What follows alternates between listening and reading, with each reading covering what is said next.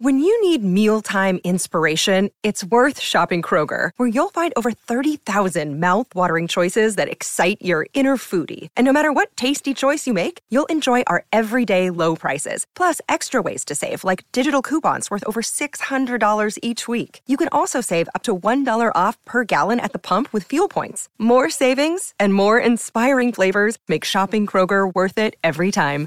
Kroger, fresh for everyone. Fuel restrictions apply. Cheeseheads. Cheeseheads. Get on your feet. It's Curd and Long. Hosted by Sparky Fifer and Ryan Horvat. Hey, it's you, Sparky Fifer, 1250 AM The Fan, beautiful Milwaukee, Wisconsin, along with our guy, Crunchy Kevin Holden, CBS 58 Sports Director. Follow him on Twitter at 321Q Kevin. Follow me at Sparky Radio. Ryan Horvat off today on jury duty. Uh, hoping to have Mr. Uh, Horvat back on Wednesday. We'll see how that goes. Uh, Kevin Holden, have you ever done jury duty? And if so, how did it go? I, I was called for it once. Um, uh, it was I had just moved to Milwaukee like maybe a year or two after I got here.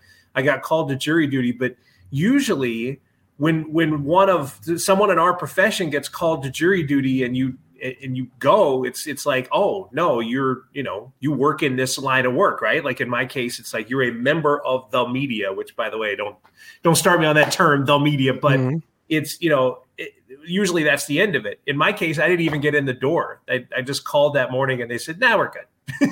really? Yeah. I uh, I got called a few years ago uh, and went, uh, and I got called into over the course of two days, five courtrooms sat there, listen, whole thing. And then, you know, they comes around of you have to stand up, tell everybody your name and what you do or whatever else.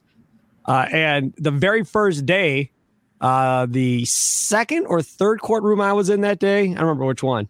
Um, I stood up, said my name, and the judge literally goes, Hey, everybody, this is Steve Sparky Fifer from 1250. I listen to him every day. Sparky, how those Packers going to be, buddy? And I started laughing. Everybody started laughing. I said it, whatever. So then that night we get released at five o'clock or whatever else. Obviously, I don't get picked. And I'm walking out, and one of the lawyers from one of the courtrooms, that courtroom, I think, is walking out. And uh, I was like, hey, man, I said, uh, I'm not getting picked tomorrow, are you? He's like, not if you're the only person in that juror stand. You're not oh. getting picked. No.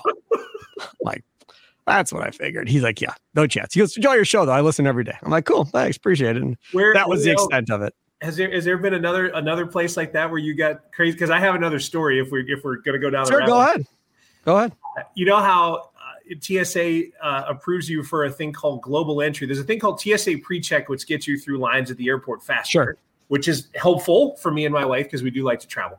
Uh, and then there's a global entry version of it. And global entry usually requires like you have to go in person and they go through a questionnaire or whatever. Well, my wife and I are sitting in this room and this guy opens it like a side door. He's like, uh, "Sir, I need you to come here for a second. And I'm thinking like, what did I do? What what was this at the airport? This it's like across the street from it. It's like okay. a, a weird building like down by Mitchell.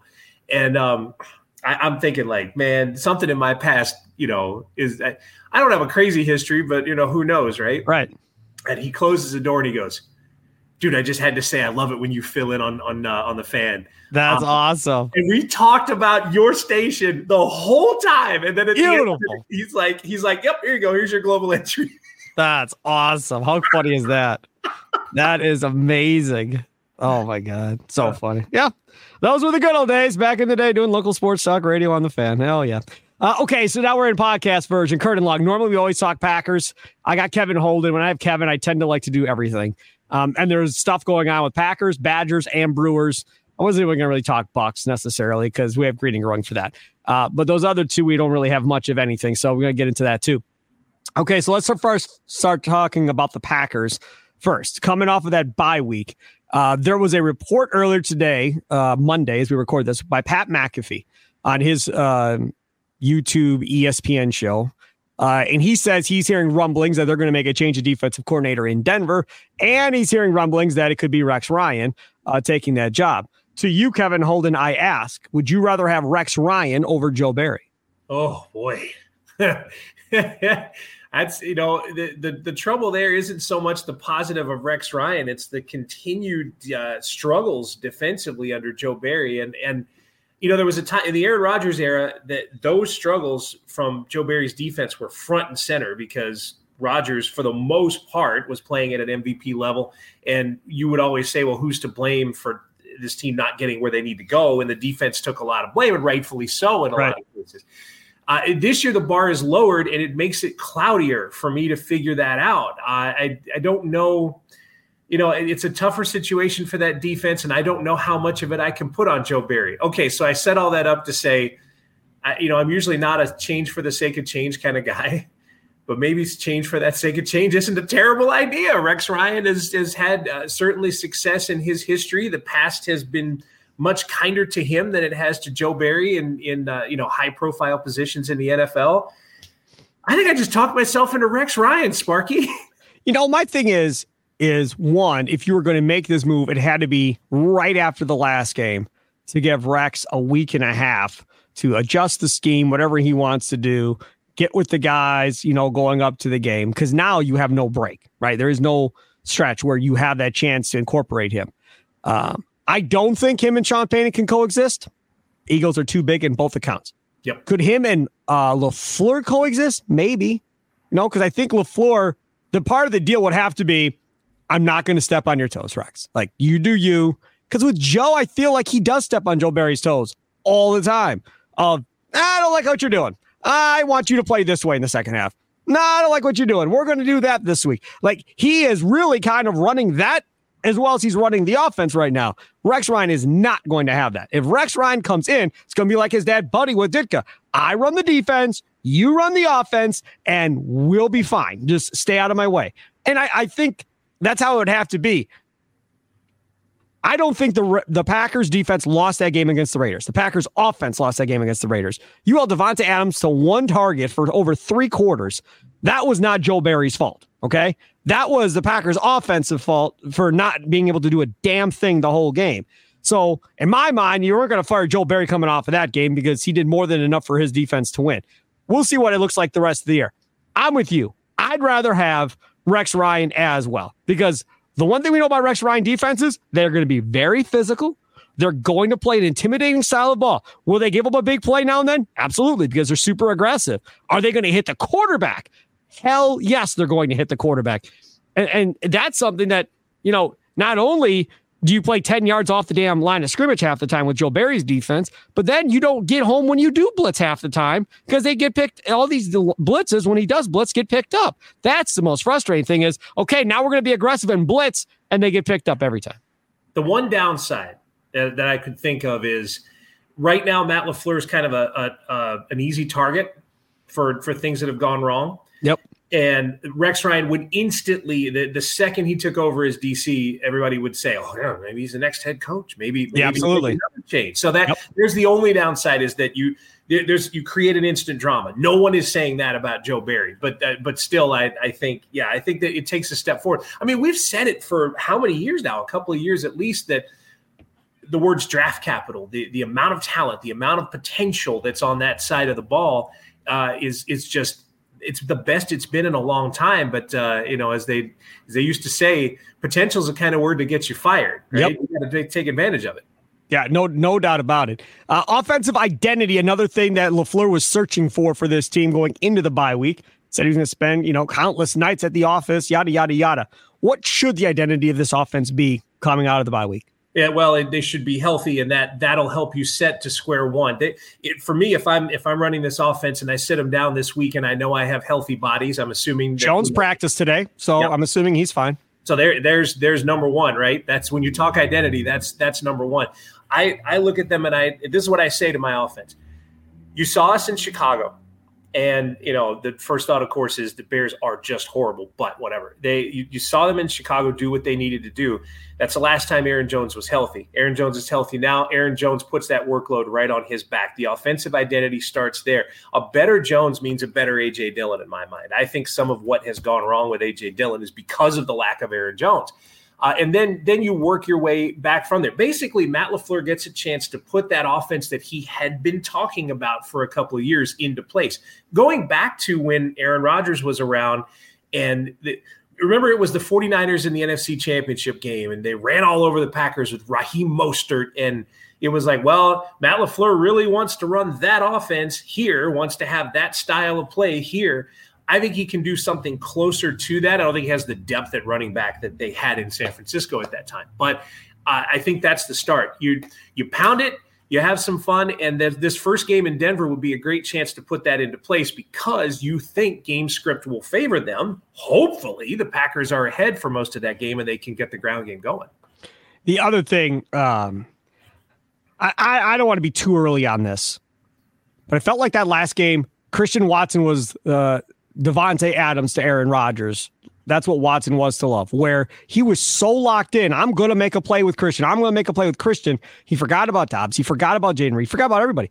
And I saw, uh, I forgot who it was. Somebody tweeted out that this offense was actually playing better before Christian Watson got back than since Christian Watson has gotten back. And I think that has to be a conversation too. Like if we go through this again this week against Denver, and we're doing the same thing where we're going to have him get eight or 10 targets and force balls and, and make dumb decisions and ignore the rest of the field that is going to have to be a conversation that has to be had of look dude i get it. Like we all know he's a big play threat. We get it. But reed can be a big play threat. He's made a couple of explosive plays this year. Dobbs needs to be your possession guy. Musgrave needs to be that guy over the middle. Now again both of them have to catch balls. They both drop big balls uh, there in the uh, late in that game in the fourth quarter.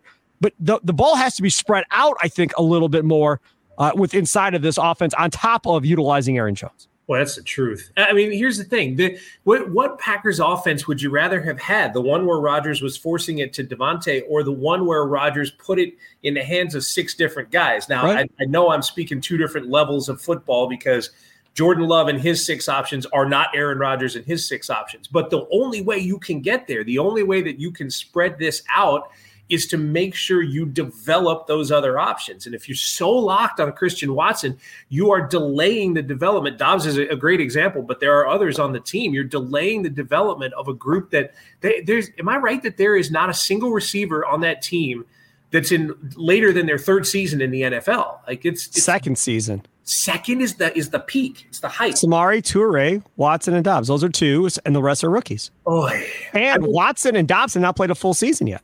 So you because of their injuries last year, they still have not played 17 games between the two of them. I don't think Good. either one of them have played 17 games. And Toure, I think, might have been inactive at the beginning part of the season or not playing.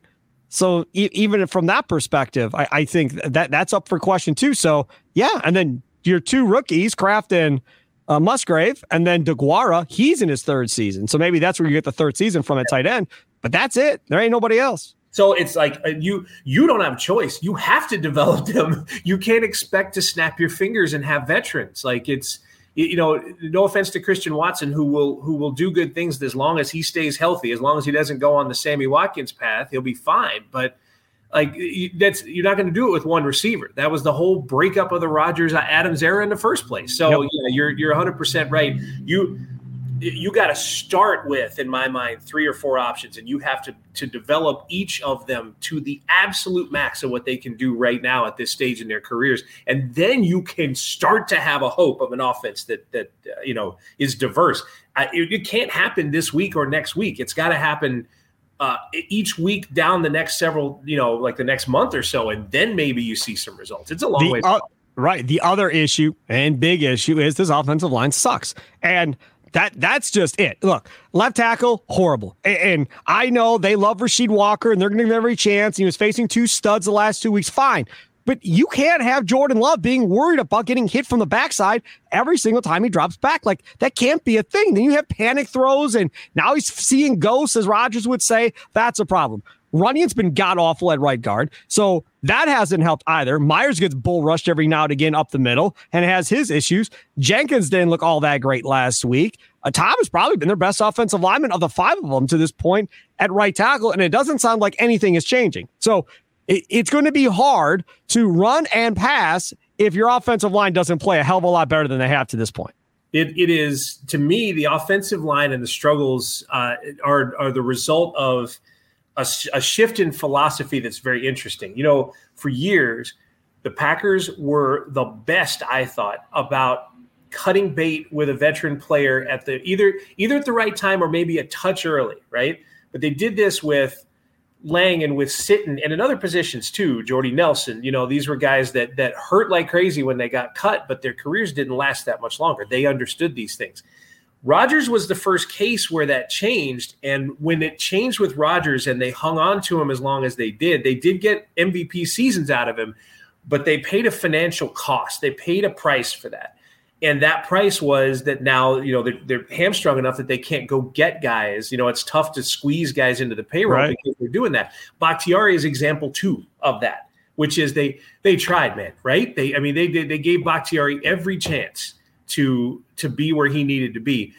It's I don't think it's going to happen for him. No, it's not in Green Bay, and that and that hamstrings the team because that's money that you could be paying to serviceable offensive linemen under that old philosophy of of cutting a little bit too early. But they didn't, and now they're they're stuck with what they got. Yeah, there is a good chance. I've been talking about this and Curd and Long with Ryan Horvat.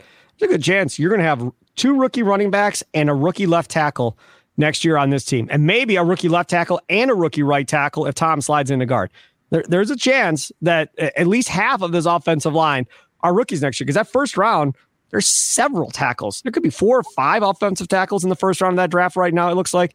Um, so, from that perspective, uh, that's going to be a rookie. Running backs, I don't see how Jones comes back unless he takes another pay cut. Uh, there's no way they want AJ Dillon back at this point from what they've seen. And he had his best game of the year against the Raiders. I don't think that's good enough to keep him. Um, and there's nobody, Patrick Taylor. I don't, th- there's no reason for him to be on the roster. He doesn't do anything. There's nothing special about him. At least with Wilson, he gives you opportunity to hit a home run.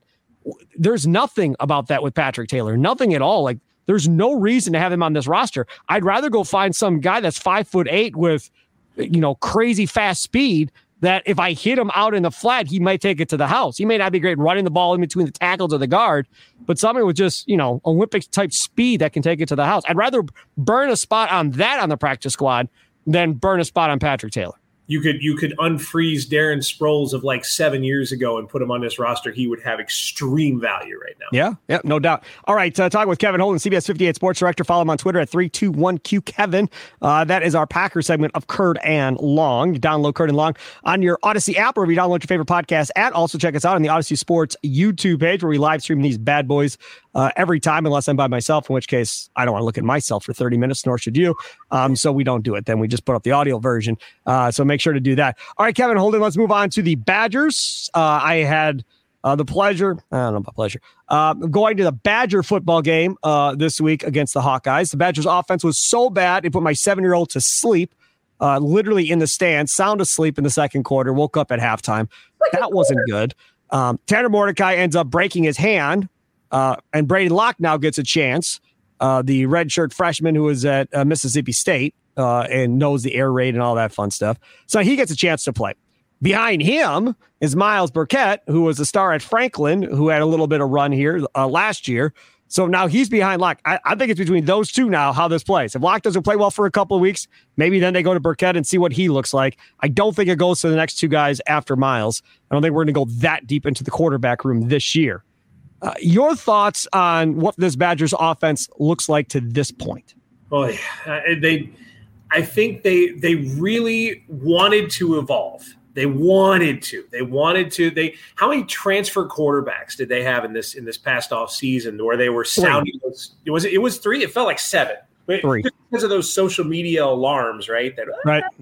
So they they brought all these guys in and and you heard talk about this whole shift in philosophy and that kind of thing. And the funny thing about it is they've been at their best. The Badgers have when they played offense the way they used to play offense. Not that I'm advocating doing that all the time, but that's they've been at their best when they look like the old Badgers. And and at this point, because it's either going to be Locke or Burkett, you're either going to have someone with basically no experience, eh, you know, at the college level, and someone with a half of pretty rough experience against Iowa uh, I think it's you know it's time to swallow pride a little bit, at least for the time being, maybe for a week or two, and and and just bring it back. It is no chance.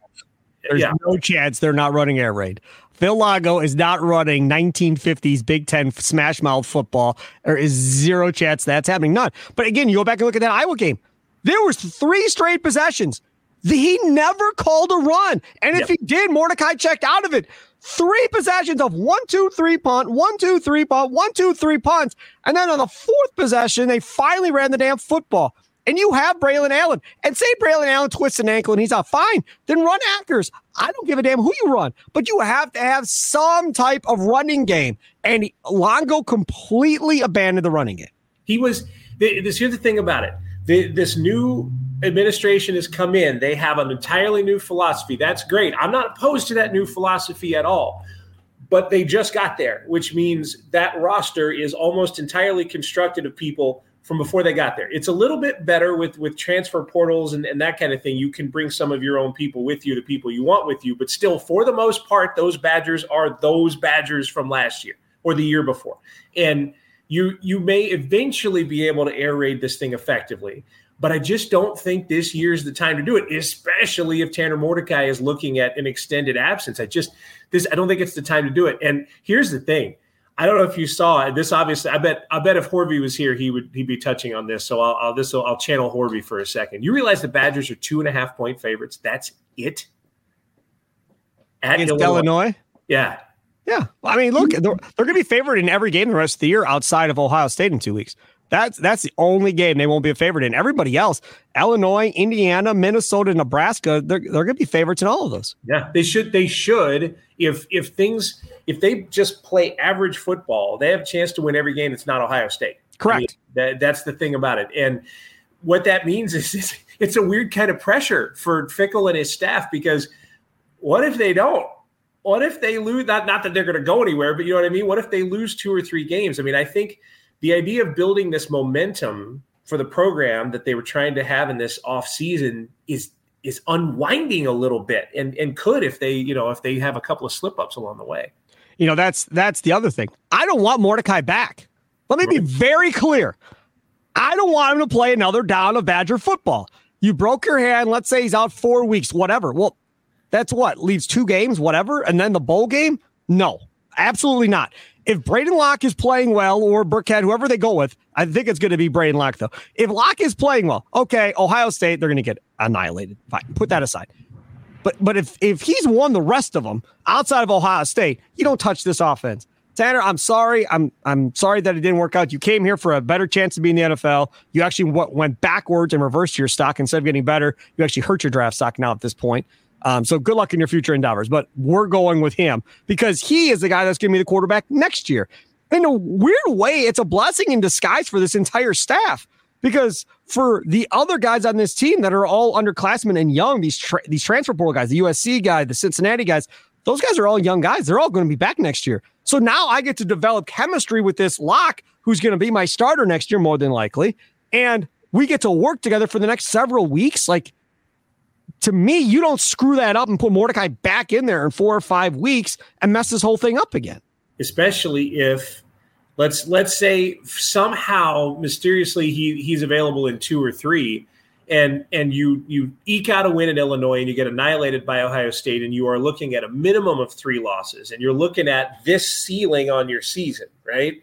There's a, there's a point where you know I don't want people to check out of this season, but there's a point where okay, this is your limit, you know three three losses, four losses. There's a certain bowl attached. Three losses it. is still nine wins. That's still a good season. It's a good season, but it but it, you're talking about going all in with with Mordecai and hoping for whatever you know whatever max result is.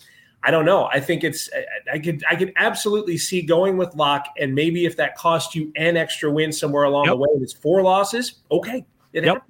I agree. 1000% agree.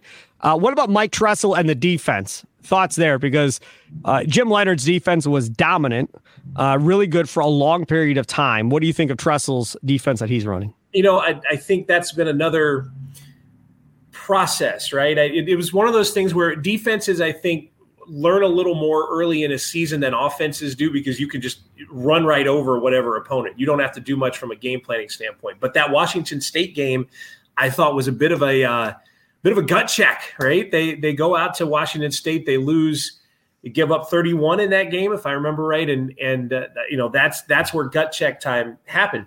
They they were fine against Iowa, but everybody's fine against Iowa. I don't necessarily. They gave up the one big run, yeah. and that was essentially it to the fourth quarter when Iowa put it away. Right. So.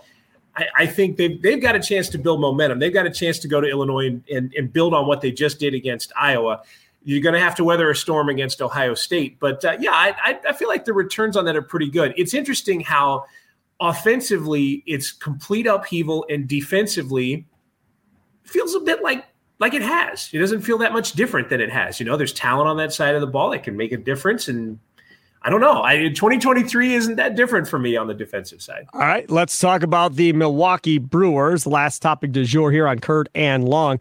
Uh, no managerial uh, announcement yet. Uh, apparently, talking with Counsell still. Uh, thoughts, feelings on Counsell back or not? I'll, I can, I'll, I'll, answer it. You said thoughts. I better make sure I check Twitter as we're recording to make sure he didn't announce what the hell he's doing. No, okay, go ahead. I don't think he will. I don't think he will till after the World Series. But I, I I'm gonna I'm gonna split thoughts and feelings because you said those. I'm gonna split them. thoughts are Counsell has done more with I won't say less, but more with weird situations than any manager has in a while. He's the longest tenured manager in the National League. Yep. And I think he's an essential guy to the Brewers' success as much as people want to nitpick on this and that and the other. I think Counsell has won with different types of teams and he's done the right thing. I think he should stay. I feel that he won't. I, I, I feel that honestly, if you, if you want to know my my true gut opinion, I I think your clubhouse leader is the Counsell just just checks out for a little while, that he just goes home, and it's you know you reach a certain age in a certain situation in in your life, and you know how how Counsell is. He's his own guy, right? He's he's got grown kids now, kids that are that are out of the house, and you know he can you know, he's he's proven himself. What what else does he really need to do on that front? He could he could sit at home and, and either choose the managerial situation that works for him or just not deal with the stress of it. I also wouldn't be shocked if David Stearns lays, you know, some big package at him to manage the Mets. But I, no. I I don't think it's the, the the clear front runner that people think. I think people want to make him a Met. I don't know if that's necessarily mm-hmm. the case. He ain't dealing with the New York media twice a day for 162 games. Hell with that. Craig Counsell does not want to deal with that media that often, all the time. Sports talk, radio, all that. No way. Uh, this is what I would say if I was Matt Arnold, and I've said this uh, before. I'd go to college and go, look, man, you want a year off? No problem. About Matt Pat Murphy will be a, will be the manager for a year. Take a year off. Go watch kid play college baseball. Kind of re re-energize your batteries but we're going to tell you right now what we're going to do while you're gone. I'm trading Corbin Burnes. I'm trading Willy Adames. Both of them are gone. And we're going to start kind of this rebuild, reload, whatever the hell you want to call it with these younger guys. So you're not going to have to be here to have to deal with the can you believe they traded Corbin Burnes question? You won't have to deal with that. Can you believe they traded Willy Adames? You won't have to deal with that either. But I'm telling you, it's happening while you're gone. So I don't want you to be surprised. And then when you come back, we'll be in rebuild mode. We'll have all the prospects we get back from both of those deals, a couple guys up in the rotation, uh, and kind of this is how we go. And the reason why Burnes has to go with Brandon Woodruff out now for the year, it looks like you you have no chance of a World Series. That's done. So if you have no chance of a World Series, this is not playing Prince Fielder's contract out because you had a chance to win the damn thing. You're not going to be in that situation. So now you have to move Burnes this offseason get as big of a haul as you can going into the last year of his deal in arbitration. Be done. Willy Adames hasn't hit the same since his first year. That's another one. Bye bye. Because Turang can play shortstop and just be just as bad hitting. So he can play shortstop, and there's your answer there. And then you've got to figure out, you know, what do you want to do at second, first, and third from that perspective. I'll tell you what I'm lobbying for, and everybody laughs at me. I want Sal Frelick moved to second base this offseason. I want them to say, you're playing second going forward. Go play mm-hmm. second. You're athletic enough to play second. You played second either in college or something at the end. If you go on baseball reference, at the very, very top, you can find him playing second base for a couple of games. I want him to play second base. I want Turang to be at shortstop and then figure out whatever first and third is going to be. If Tyler Black is going to be at first or probably first base, I'm guessing. If he's at first base, fine. Get some old dude to play third for all I care. That outfield should be Jackson Chourio, Mitchell, and Wiemer. Yelich should be the designated hitter. Leave Contreras at catcher, and let's go and see what happens. I'd rather do that and suck next year, possibly, because these guys are going to have to figure this stuff out. I'd, I'd, rather do that than just plug holes with a bunch of old dudes and pick up a couple Wade Mileys and go, oh, we're going for it and waste everybody's time. I, would rather get the experience for these young guys like Misiorowski and some of these other cats uh, at, at, some point to get up here. Your thoughts on how you would do this? There's a there's a weather forecast for me with the Brewers. There's a storm coming. It's going to be a rough next like this off season, maybe into the first part of next year, maybe into the whole of next year. There's a rough period coming, and it's it's by a, a variety of factors. But then on the tail end of that, there's some sun on the back end of that rain, and that sun is by the time you get to the end of next year and the start of 2025, Mitchell's in his third year, and Wiemer's in his third year, and Frelick's in his third year, and Turang's in his third year, and Chourio is up. And, and that team, to me, all of a sudden has that feel of what the 2006, seven ish Milwaukee Brewers. Like is is Chourio Braun? You know what I mean? He shows right. up, and those other kids have been up for a year or two, and they all mature together. That is the thing that that uh, if you're looking for the optimism, that's the optimism. The pessimism is oh my goodness, what's coming up? Burnes is arbitration eligible. Remember that the last time? Can't remember, have it. Remember what? No, I mean, I, I, literally think from a from I, I don't like use, using the term PR, but that's what it is essentially, right? From a from a publicity standpoint, a PR standpoint of the team. I think they don't want to get anywhere near that. And I don't think they want to get near that with other guys, too. Woodruff is arbitration eligible, but obviously the injury kills that whole situation. Adames arbitration eligible, Devin Williams arbitration eligible. So these are arbitration is going to be a real nasty word, part of this this storm in the offseason. There's nope. talent here. No, Kevin, no, it does not have to be. Oh, you, Burnes I mean, tells you a number and you, you Burnes tells you a number and you pay it. Right? Adames yeah. tells you a number and you pay it. You want to know why? Because I ain't keeping either one of you fools anyhow. So right. sure, whatever you want done, I'm not paying you. And yeah. that if I'm Matt Arnold, Corbin, we're good. Hey man, I want no problems. We're just going to pay you. I don't want to go through it again. Hey, man, thanks a lot, Max. Sounds good. A couple weeks later, uh, Corbin, uh, you just moved to Cleveland. Good luck. Enjoy your future endeavors or wherever the hell you're trading them to. And that's it. Because I agree with you. You cannot go back into that room and have to argue against Corbin Burnes again. That cannot well, happen. And you're asking for uh, you're, what you're asking for is a radical shift in, in philosophy, but it's also after what happened last year with Burnes, it may not be so radical. It might it, it might be something right. that's considered. I, I I would because I think that sort of thing affects your future ability. When you build this young team, you just said it, you need to uh, put that old guy at third. The old guys that can play third, if they see this situation and they go, this is how they treat guys after they get experience, they don't want to come. That's not the thing you want. You want the opposite of that. Yep, I totally agree. He is Kevin Holden. He's the best. Follow him on Twitter at 321Q Kevin. CBS 58 sports director does Packers play by play in the preseason, always does Brewers play by play as well for Telemundo. Follow me at Sparky Radio. Ryan Horvat, I think he'll be back on Wednesday. Who knows if he gets called into a, a, case? I can't imagine he's a radio host. How the hell does he get called into a case? But it's DC, so you never know. Uh, Kevin, thank you so much, my friend, and uh, we will talk down the line. Always appreciate it, Sparky. We'll put odds on Horvy's return Wednesday. He better be here Wednesday. He better be here Wednesday. All right, have a good one. Toodles.